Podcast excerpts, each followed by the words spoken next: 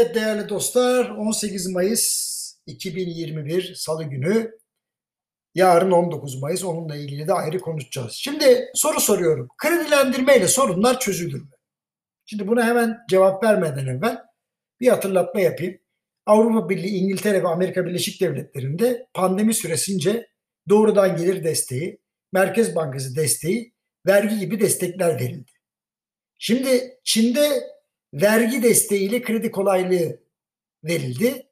Türkiye'nin pandemiyle mücadelesi ise biraz değişik oldu. Yani e, mesela on kamyon çakıl atıp denizi dolduracakken ya altı tane kamyon çakıl atsam yeter, yarın da gerisini hallederim dedik. Sabah bir kalktık, denize atılanların yarısı gitmiş.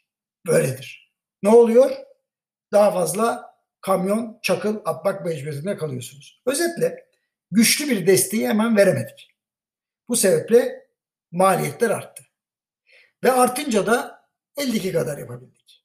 Sonuç bol bol krediyle borçlandırma ve nihayetinde tahsili geciken alacak sorunu. Ha bir de dün açıklanan tedbirler var, onları da ileride konuşacağız. Şimdi ana konuya geliyorum.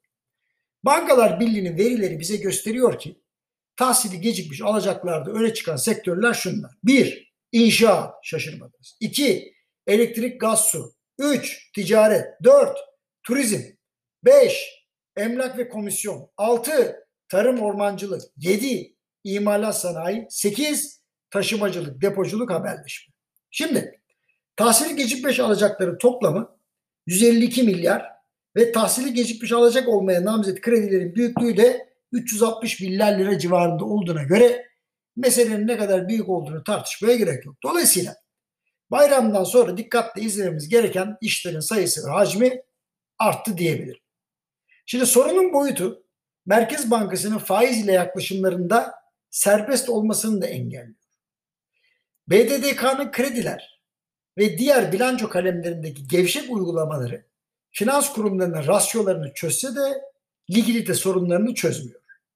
Dolayısıyla kredi vermek ve yeniden yapılandırmak konusunda çok yüksek seviyede seçicilik içinde olacaklarını söylemem yanlış değil. B D D K'nın tekrar aktif rasyosu benzeri bir yaklaşım içine girmesi mümkün olabilir. Allah bizi korusun diyorum. Bu arada son düzenlemeler sebebiyle çeklerin yüzde yirmi beşinin de tahsil edilemediği görülüyor. Bu da başlı başına bir likidite sorunu. Şimdi böylesi bir yanlışlığa kim nasıl imza attı bilemiyorum ama idarenin aldığı yanlış kararlara rağmen vatandaşlar kendi aralarında uzlaşarak meseleyi hallettiler. Ben şahit oldum. Yepyeni bir kredilendirme hamlesinin bu maliyetlerle çözümden çok yeni sorunlar yaratma riski var. Ancak eldeki seçenekleri tükettiğimiz için fazla da çare kalmadı. Ya böyle. Yarın on dokuz Mayıs.